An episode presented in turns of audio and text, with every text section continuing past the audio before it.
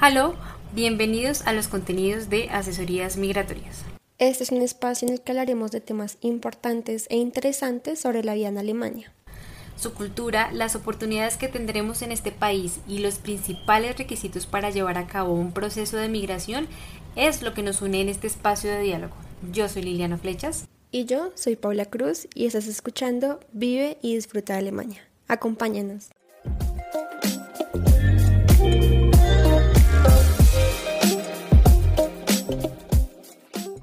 Sistema educativo alemán. Posibilidades para grandes y chicos.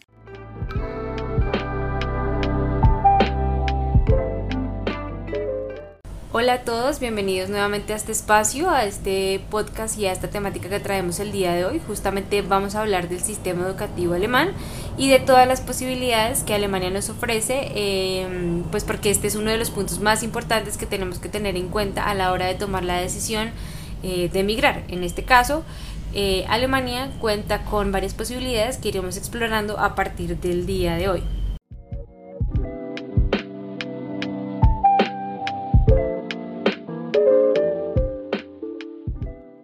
Para nosotros es muy valioso poder contarte un poco sobre el sistema educativo de Alemania, dado que cuenta con unas características que lo hacen especial y muy diferente al nuestro, en este caso eh, de Colombia.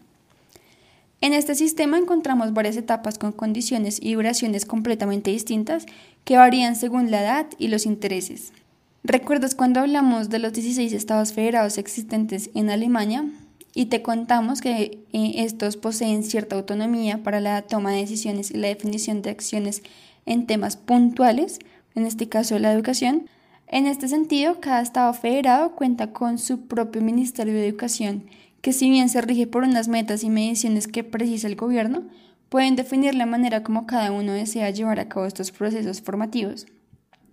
Esto es muy importante porque, aunque hay algunas cosas que son generales, que todos lo, lo, rigen de la misma manera, también vas a encontrar ciertas diferencias dependiendo del estado federado en el que está ubicada la ciudad en la que quieres irte a vivir. Una de las primeras posibilidades es la madre de día, que es una persona que se certifica y cumple con las condiciones específicas definidas por el Estado eh, para cuidar niños pequeños en su casa eh, con un máximo de cuatro niños.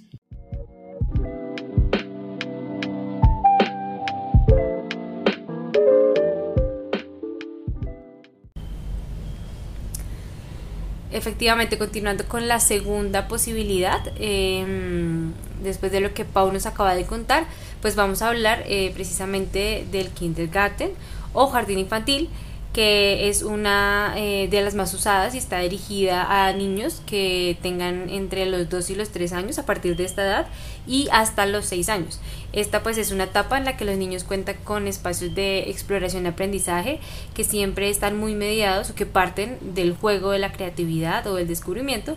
y pues que no está relacionada con una formación exclusivamente académica, lo que nos parece importante, ya que pues digamos que en esta primera etapa es importante partir de, esos espacios de, creación, de reconocimiento de, de los entornos para posteriormente llegar a la formación académica, que precisamente llega en el último año, cuando el niño está por cumplir los seis años, y pues ya es como una preparación para el inicio de la siguiente etapa, que es conocida como el Vorschulkind, en la que los niños pues ya empiezan a reconocer eh, ahí sí las letras y los números. En el Kindergarten se definen grupos mixtos em, que incluyen pues a los niños de todas las edades permitidas para esta etapa, es decir, entre los 2 y los 6 años están juntos en un mismo espacio eh, pues evidentemente mm, tenemos que aclarar en este caso que pues son grupos pequeños que están acompañados por dos o tres maestras que pues son las que se encargan de liderar todos los procesos formativos según las edades y los niveles específicamente. Em, bueno, esta característica pues que genera, o sea, tiene unos beneficios y lo que hace es que los niños se encuentran con un espacio de hermandad y de colaboratividad en donde pues los más grandecitos acompañan a los más pequeños y eh, pues cada año de esta forma eh, cuando uno se va y otros llegan quienes continúan cumplen con esta función con los otros eh, pues el kindergarten tiene un costo que es asumido por los padres y pues en los casos en los que la situación económica de la familia pues no permite, em, este costo lo asume directamente el Estado. Eh, para esto, o sea, para que se lleve a cabo como este apoyo, para obtener este apoyo del Estado, se debe solicitar un cupo en el ayuntamiento de la ciudad, desde eh, donde pues específicamente se define a qué kindergarten iría cada niño.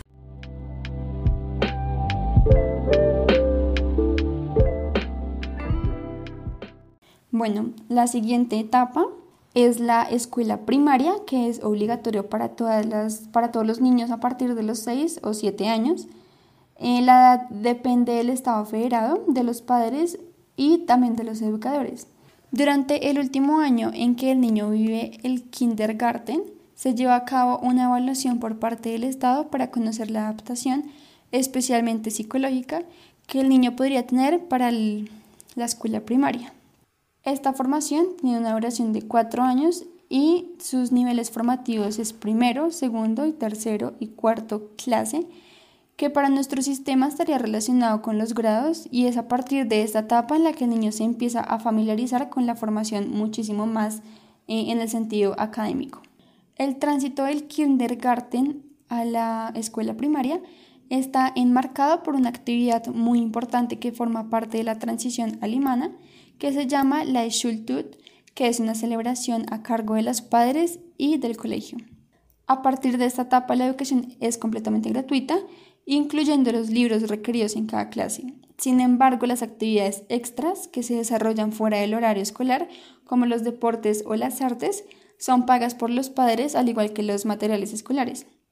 Otra de las diferencias con la educación de nuestro país es el sistema de calificación. Este es numérico del 1 al 6, en donde 1 es la nota más alta y el 6 la nota más baja.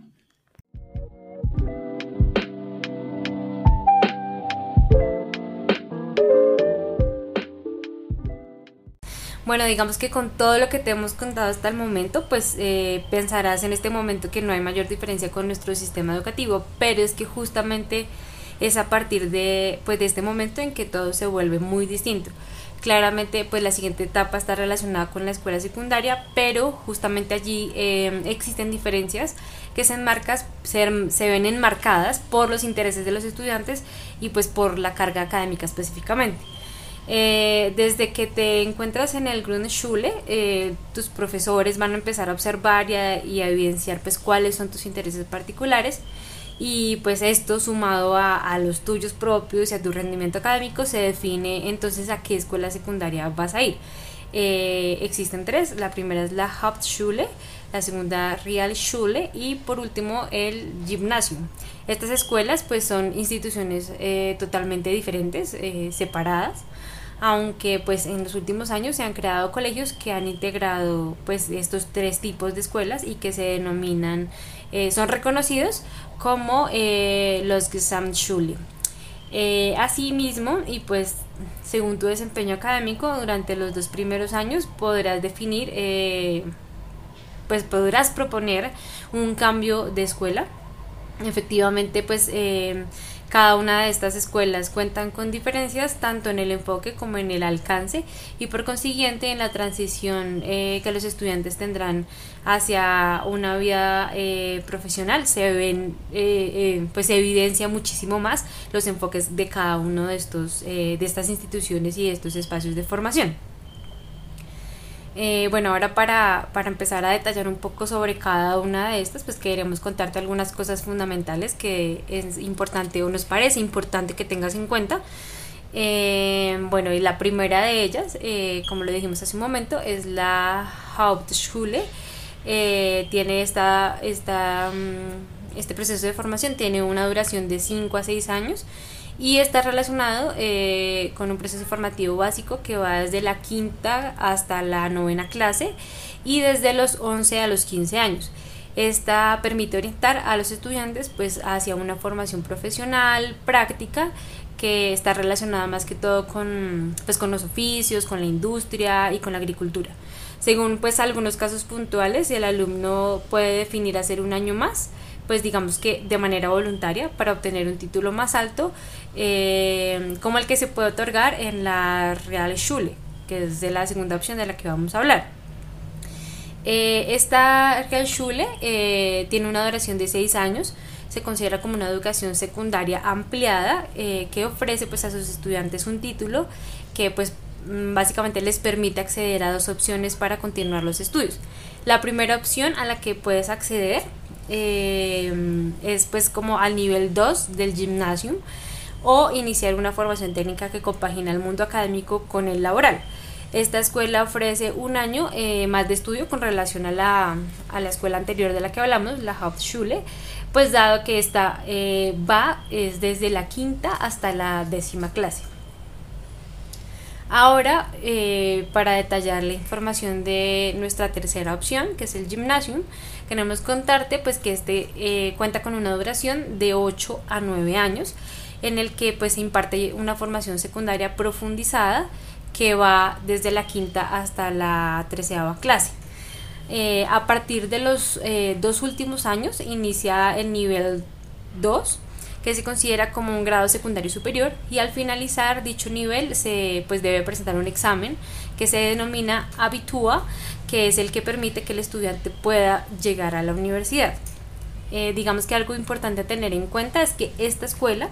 se considera como una formación preuniversitaria y pues gracias a este examen, a la Abitua, se puede acceder a una gama más ampliada de posibilidades profesionales en cualquier parte de Europa sin necesidad de presentar exámenes extras, que esto es algo supremamente importante.